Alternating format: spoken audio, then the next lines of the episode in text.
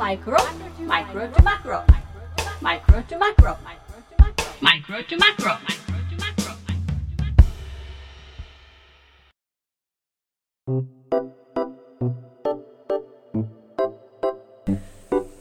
こんにちは。マクロトゥーマイクロのお時間です。この番組は日々の暮らしの中で湧き起こる問いや思いなど様々な話題をテーマにマクロの視点とミクロの視点を行き来しながら語り合う番組です。ビッグファミリーファームのようちです。空気工房のタカです。パーマカルチャーデザイナーとイラストレーターの川村若菜です。今日もよろしくおよろし願いします。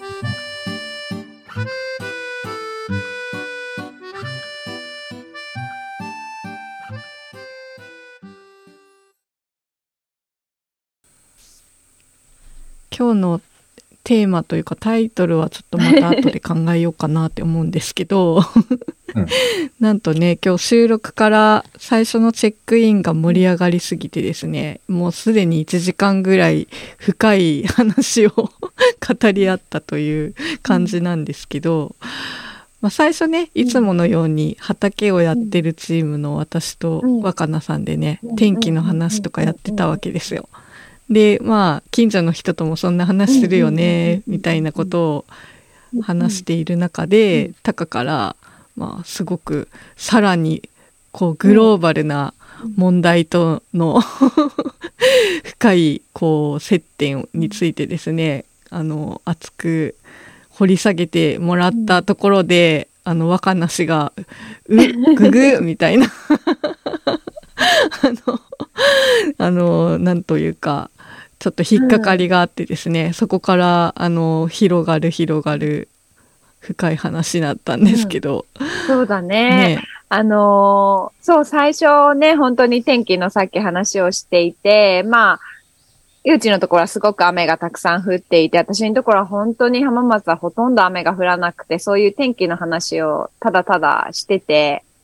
で、まあ、その中で、でもそのやっぱ天気の話とか、そのローカルで閉じちゃってる話ではなく、もっと地球規模のこと？ちょうどね、あの、まあ、これ聞く頃にはもうちょっとイベントは終わっちゃうんですけど、まあ、バークレー、カリフォルニアのバークレーに住む友人のアントニオさんとカナちゃんが浜松にやってくるっていう話もあって、まあ本当気候変動の会議にアントニオは参加したりみたいな話をタカさんから聞いたりしていて、まあ本当に地域でも考えて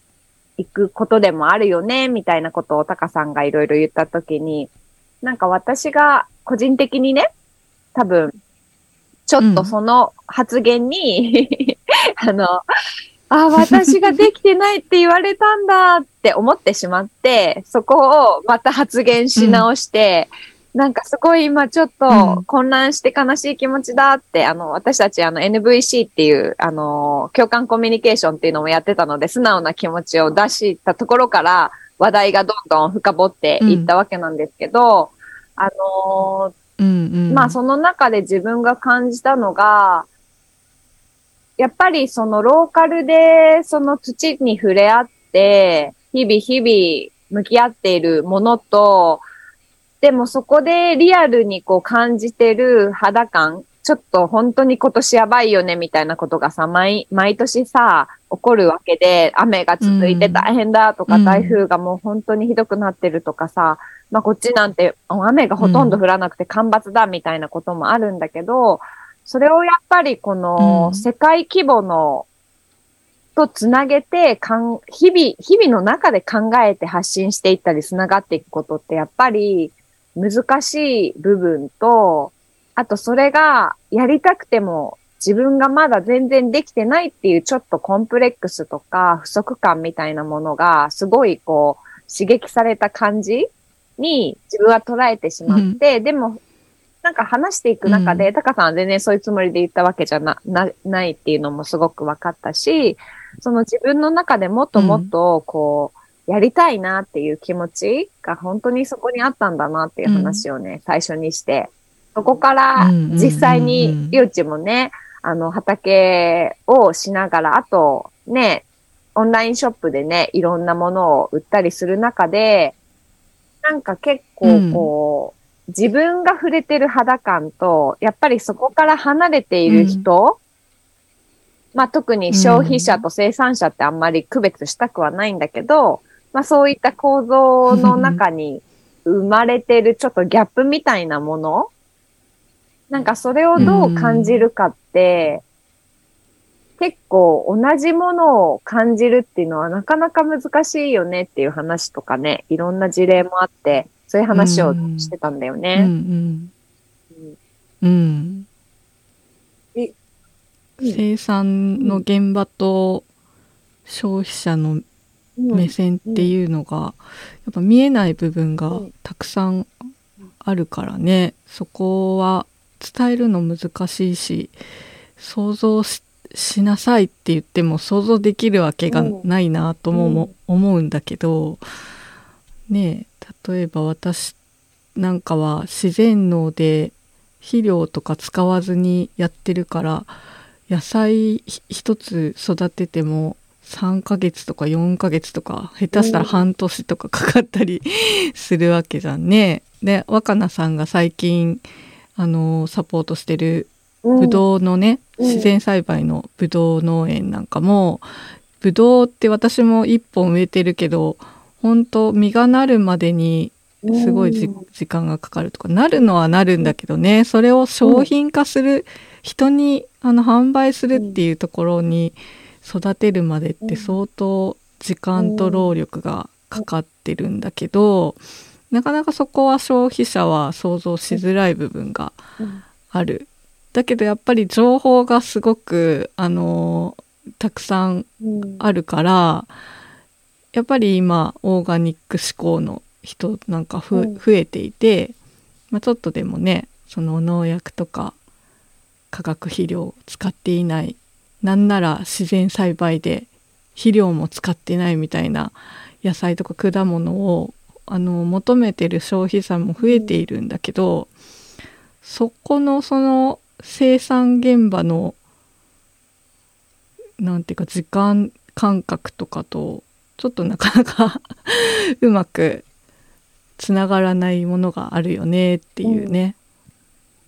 うん。い。や、本当になんか、今ね、そのさっきブドウの話出たから、もうちょっと言うと、まあ私たちがちょっと何年間か、あの、お手伝いというか、こうサポートさせてもらった農家さんなんだけど、まあ普通のね、あのうん。農業、まあ親から代々受け継いできた土地が使われてなくて、そこで、あの、本当に脱サラして農業を始めたいっていう決心をして、でも、普通のね、なんか観観光農業みたいなものじゃなくて、なんかパーマカルチャーを取り入れた農業にしたいっていうことですごい挑戦してるんだよね。で、でもやっぱりそれって多分すごいチャレンジだし、私は農家ではないから、うん本当に大変さがさ、ちゃんと理解できてるかどうかわからないけど、旗から見ててやっぱり努力もしているし、結構時間がかかることうん。だと思うんだよね。うん。で、それをさ、で、今は、まあ、本当農家さんってもう現場で手一杯だから、それを販売する特にブドウはさ、すごいあ贅沢品だから、やっぱりちょっとこう遠くの人、うん近くで全部さばくのはやっぱ難しいので、オンラインショップを私もやっているので、そこで販売のお手伝いをしてるんだけど、うん。その貴重さとかの試みをどう伝えるかっていうのを、まあ友達と二人でやっているんだけど、結構、あの、チックハックしてるっていうか、すごくね、なんかこんなに貴重で素晴らしいものなんだけど、それが文章とか写真だけでは伝わらなくて、なんかどうやったらう、んいかにそのスーパーでただ売ってるものと違うんだよっていうのをすごく伝えたいっていうか、でもなかなかね、やっぱ受け取る方としては、まあ同じブドウでしょっていう人もいる、いれば、あ、ちゃんと受け取ってくれる人もいるんだけど、なんかその難しさをすごいね、感じてますね。うん。た、楽しくもあるけどね、それはやっぱうん好きなものだからそれを伝えたいっていうパッションもありつつ、でもちゃんとこう、現場を見てない人に伝わるかなっていうのはすごい最近感じてる。うん感じるよね。なんかタカ味噌のワークショップなんかもや,、うんやってるから大豆なんかもね、あのうちから送ったりするんだけど、私も農家になるまでね大豆がこんなに難しいというかね、栽培も難しいし収穫した後のその選別の作業っていうのがあるんだっていうのをね知らなかった。ねえ。で、年中あるもんだみたいに思っちゃうじゃない、スーパー行けばね、棚には年中同じ野菜が並んでいて、大豆なんかももちろん年中豊富にあると思っているけれど、でも実際野菜には旬があって、大豆も収穫時期が決まっていて、でそこから、はい、11月に収穫しました。はい、すぐ売りますっていう風にはならない。そっから、あの小さい規模の農家であれば本当に手選別なんですよね。もう毎日縁側で、ふ、おばあちゃんとおじいちゃんが座ってこうずっと一日中 大豆を見つめてるみたいな。そこの現場知らないとね、なんかもう袋に入ってるのをさっとお金払って買うだけの関係性なんだけど実はその大豆一粒一粒襟分けられて届いてるんですよみたいなところまでちゃんと伝わるとその価格とかねそういうものにまた意識が変わるのかなと思ったりでも変わらないのかなと思ったりそその辺の なんかねふ伝わらないことの不足感を常に感じていますね。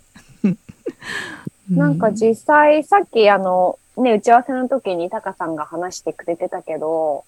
なんかめっちゃさ、結構オーガニック志向の人とか、健康を意識する人とか、すごい増えてきてるからさ、私はさ、てっきりさ、うんそういったオンラインショップのね、人たちとか、そういう生産,、生産者の売り上げが伸びてるって勝手に思ってたんだよ、さっきまで。でも、実際それを運営している、まあ、と、名前出していいかわからない。とある、私は有名だと思っている、あの、オンラインショップのところが、なんか、売り上げが下がってるんだって聞いたときに結構衝撃的だったんだよね。ちょっとその話を、まあ、あの、詳しくなくても大丈夫なんだけど、タカさんからもちょっと聞いてみたいなと思うんだけど。うんうんうん。三宅商店経営の皆さん。MK ショップ。あの、なんだろうね。やっぱりさ、情報があるっていう時の情報の質と、なんだろうな、どの部分の情報が届いていて、どの部分は届いてないかっていう、その情報の偏りはすごいやっぱ感じてて、特にやっぱり速度感、そのうん。生産っていうことの速度、その、ね、種をまい、種をまく前からまあそもそもあるわけだけどさ、そこからうん。その収穫されてから、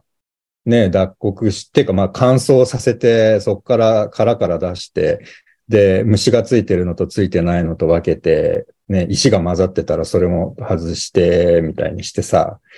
ね、全部粒が揃った綺麗なのしか見たことがないとさ、この状態になるまでにどれだけの時間と、で、その労働者に時給を払ってるとしたら、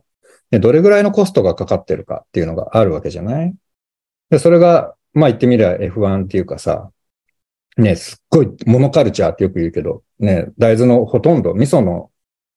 味噌として売られてるものの9割以上が海外から来てるのね、モザンビークとか、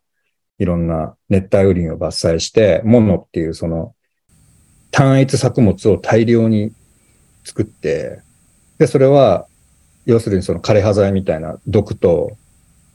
化学肥料で作って、で、それを機械で収穫して、機械で選別して、機械でね、やってるからさ、かかるコストとかって全然違うわけだよね。でもなんか無農薬のものが欲し体にいいらしいの情報はあっても、なんかその大豆が、ほら、普通の大豆よりなんでこんなに高いのかしらっていうことはわからないみたいなさ。うん。う んだから、やっぱり安く早く欲しい。体にいいものを欲しいだけじゃなくて、体にいいものをポチッとしたらすぐ安く届けてほしい。なんなら送料無料でみたいな感じに、ちょっとやっぱ偏ってると。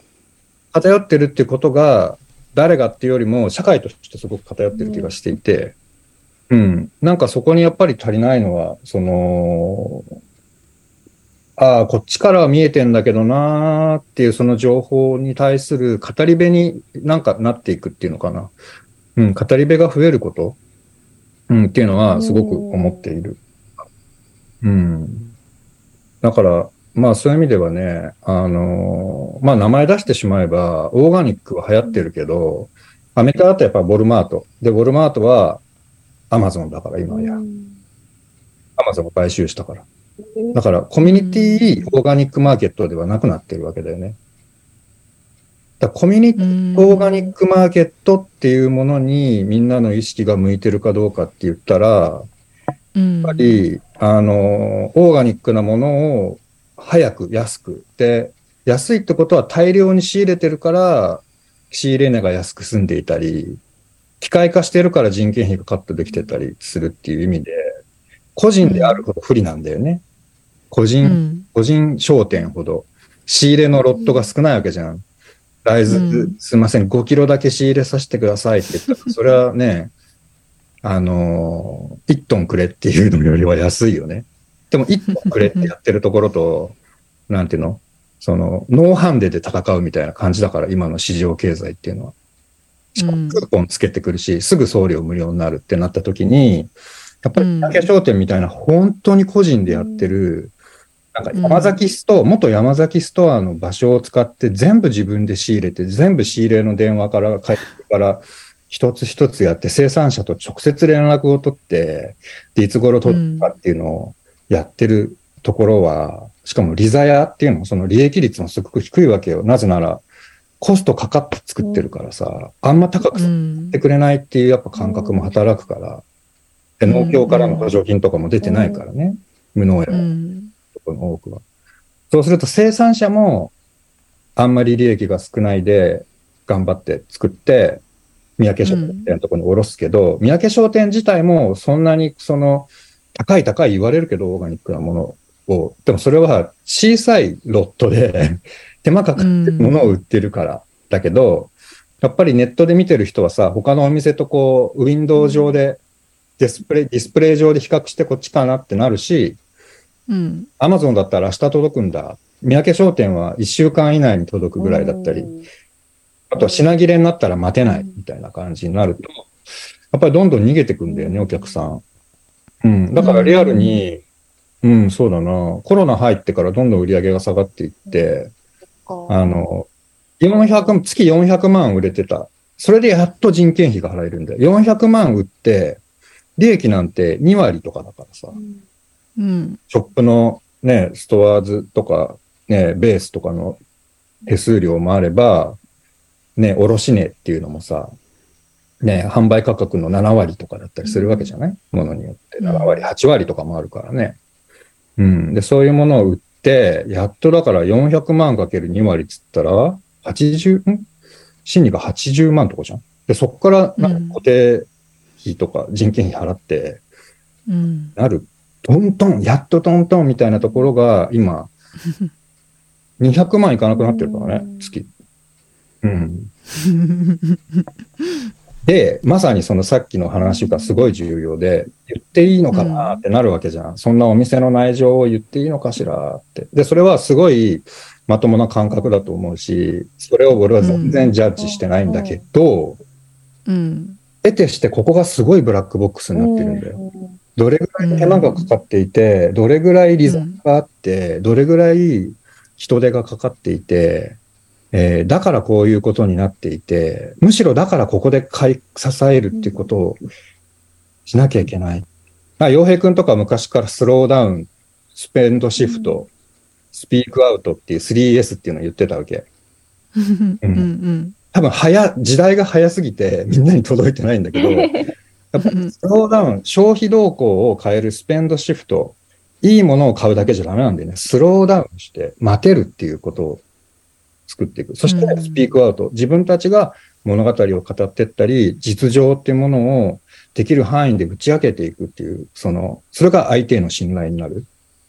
うんで、ただのお客さんじゃなくて、一緒に世の中を考えていくっていう仲間になれるっていう。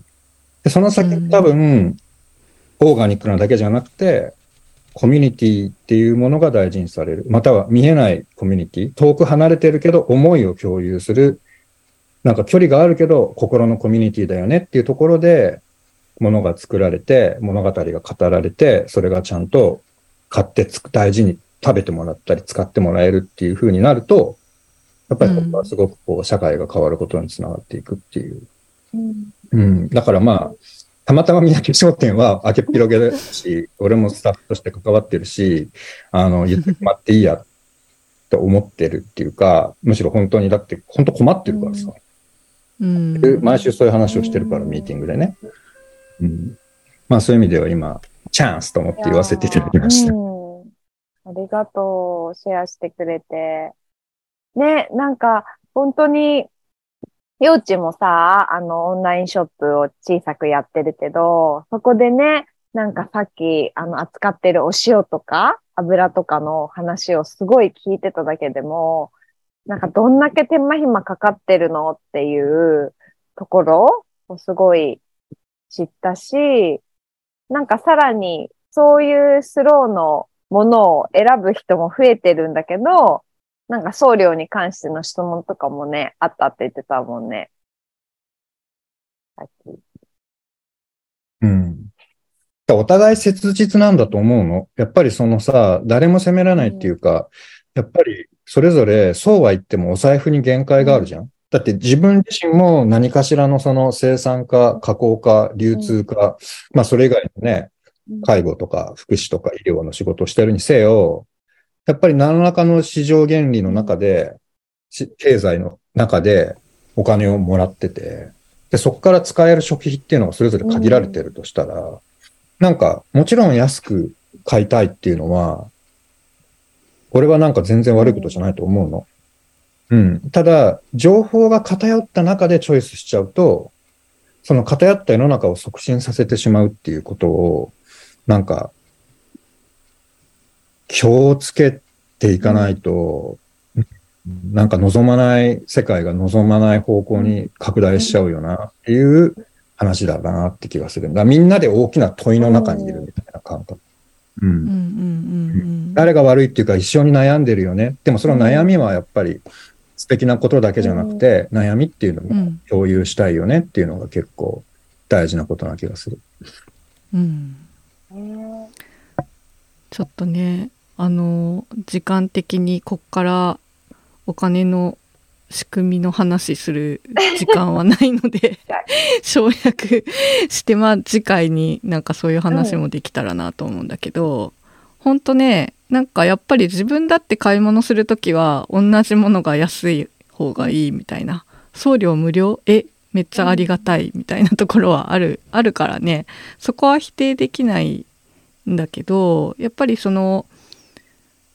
できるだけ安いものを買いたいでもいいものが欲しいみたいなものが強化されている